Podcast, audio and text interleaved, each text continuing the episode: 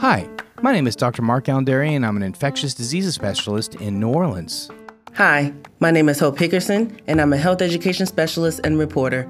This is the Noise Filter Podcast, where an infectious diseases physician, That's me, and a health education expert. that's me, talk about what you need to know to keep yourself and your loved ones healthy.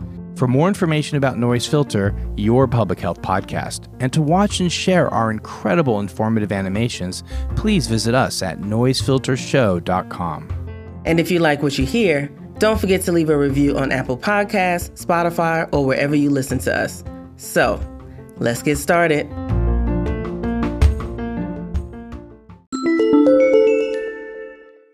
Hello and welcome to Noise Filter. My name is Mark Alain Dery. Today we have a great guest that we're going to be interviewing, and that's Kirby Gong, who is a medical artificial intelligence researcher at Johns Hopkins. Before he worked at Epic, the electronic health record software company, his top loves are the video game Smash Brothers, his dog, and podcasts about history. A few years ago, when Kirby couldn't find a narrative podcast about the history of medical topics, he did what most of us would do. He just decided to create one. And here we are. You talk about syphilis on your podcast. And can you walk us through a bit about the episode with syphilis? I think that was maybe been episode five and the stigma that kind of went along with syphilis. And really, syphilis impacted a lot of people, especially a lot of key figures of history that we could see some of the end stages of syphilis that we refer to as neurosyphilis and people who we refer to as having had gone mad. People are now realizing or recognizing that that so-called psychoses or what used to be referred to as madness was largely due to end stage syphilis. So if you could talk to us a bit about that, I would love to hear your thoughts about that. The main thing I remember from that was that syphilis did carry a very heavy stigma. And this is one of I, I think I use this as an example of illustrating that kind of life cycle stigma, where it first appeared, I believe, in kind of the early thousands. And then there was an incredibly heavy stigma associated with it for a while, especially once it was figured out that it was sexually transmitted, which I think is kind of tied into religious beliefs of the time and all that as well, and culture. But it became incredibly stigmatized for a while to the point where I remember illustrating that basically every European country, they called it a different name. And each region would call syphilis basically the name of their enemy. I think it was the French were calling it the Neapolitan disease. The Italians and the British were calling it the French disease. And basically, you picked your enemy and then you called that syphilis. And it was almost weaponized as propaganda, which I think is, is fascinating and messed up all at the same time. But then over time, as the understanding of syphilis improved, they started to find at least, you know, moderate, okay treatments. They didn't have antibiotics yet, but they had some form of treatments for syphilis. Stigma with it kind of decreased, and and you know it still exists, of course, even to this day. But I think it lessened with time. You saw it being studied, you saw it being treated as actually something worth defeating and studying and treating instead of just you know, hey, let's just call our enemies and associate them with it, and that's it. Yeah, it's a fascinating disease and the stigma associated with it. Fortunately, we don't quite see that stigma as much as, as we used to now, but what we do see it is still a major public health issue. Thankfully, we do have antibiotics used to treat it.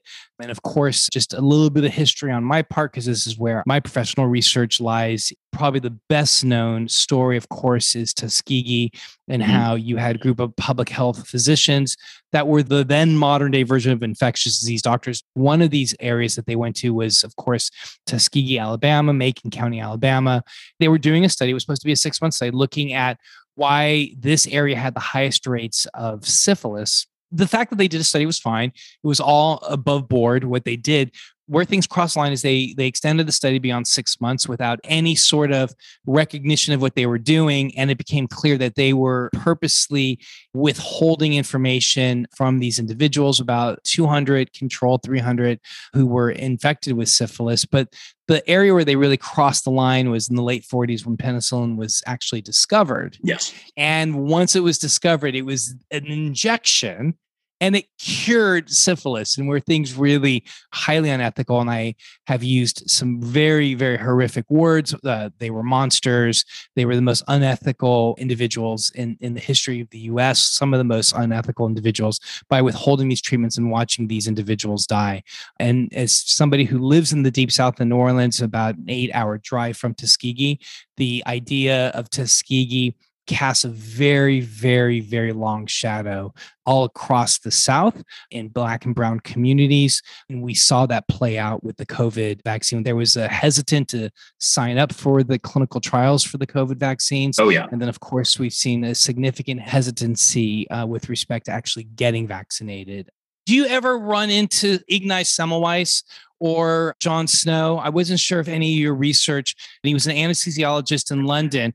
And his claim to fame was he did the first anesthesia on a laboring woman who, in those days, that was considered hearsay. And he did it to the queen.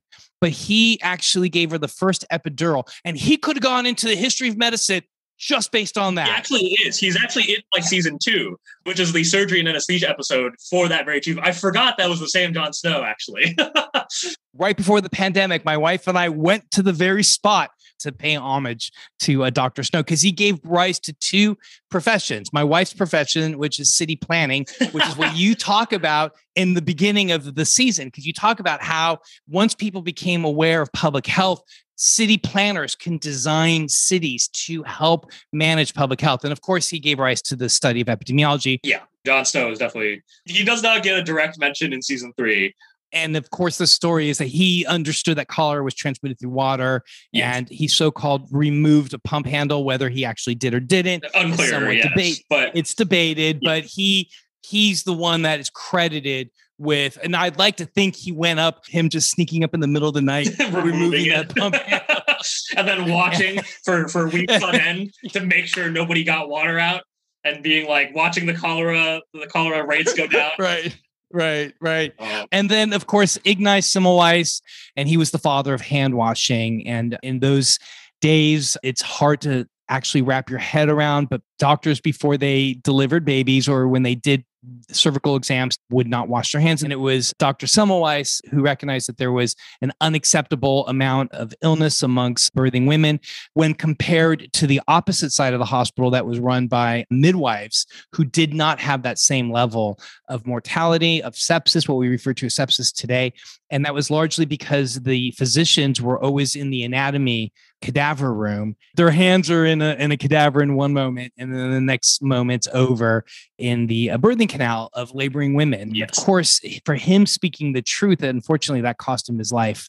He was sent to a mental institution and then died two weeks later after being beaten. It's reported by some of the guards there. So, those are some of my heroes in public health. And I did want to mention them here in this podcast because I think those are important stories to know. Yeah. I mean, Semmelweis is I read about him and then I think I ended up not including him. Also, actually, during my surgery anesthesia episode, I think is when he came up because I, I was considering doing an episode about hand washing. right. Related to the concept of kind of asepsis and, and antisepsis and the, the rise of those. I just want to revel in a moment that we had to actually learn to wash our hands. Right? it is, yeah. I, I just want to revel in that moment of wow, we had to learn to wash our hands, you know? Yeah. And I'm glad we did, you know? I because of course hand washing is incredibly important. This is the end of this portion of our interview with Kirby Gong. Be sure to tune in tomorrow to catch the next part, and you can listen to the previous segments wherever you listen to podcasts.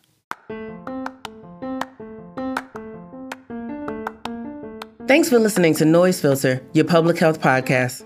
Be sure to subscribe to the Noise Filter podcast, follow us on social media, and leave us a review letting us know your favorite part of the show. You can find me, Hope Hickerson, at hopehickerson.com. And you can find me at Dr. Mark Alain Dery or at the Dr. Dery. That's D R D E R Y. To see and share our amazing animations and find out more information about us, the show, as well as links to our social media, go to noisefiltershow.com. We are grateful to our sponsors, including Access Health Louisiana and the End the Epidemic Initiative, who are working to bring equitable health outcomes to everyone they serve. Hope, any last words? Stay well out there, folks, and continue taking steps to keep yourself and your loved ones healthy. That includes exercise, a good diet, getting adequate sleep, and seeing your healthcare providers regularly. And protect yourself and others by getting the COVID 19 vaccine and booster, wearing a mask, and social distancing wherever possible.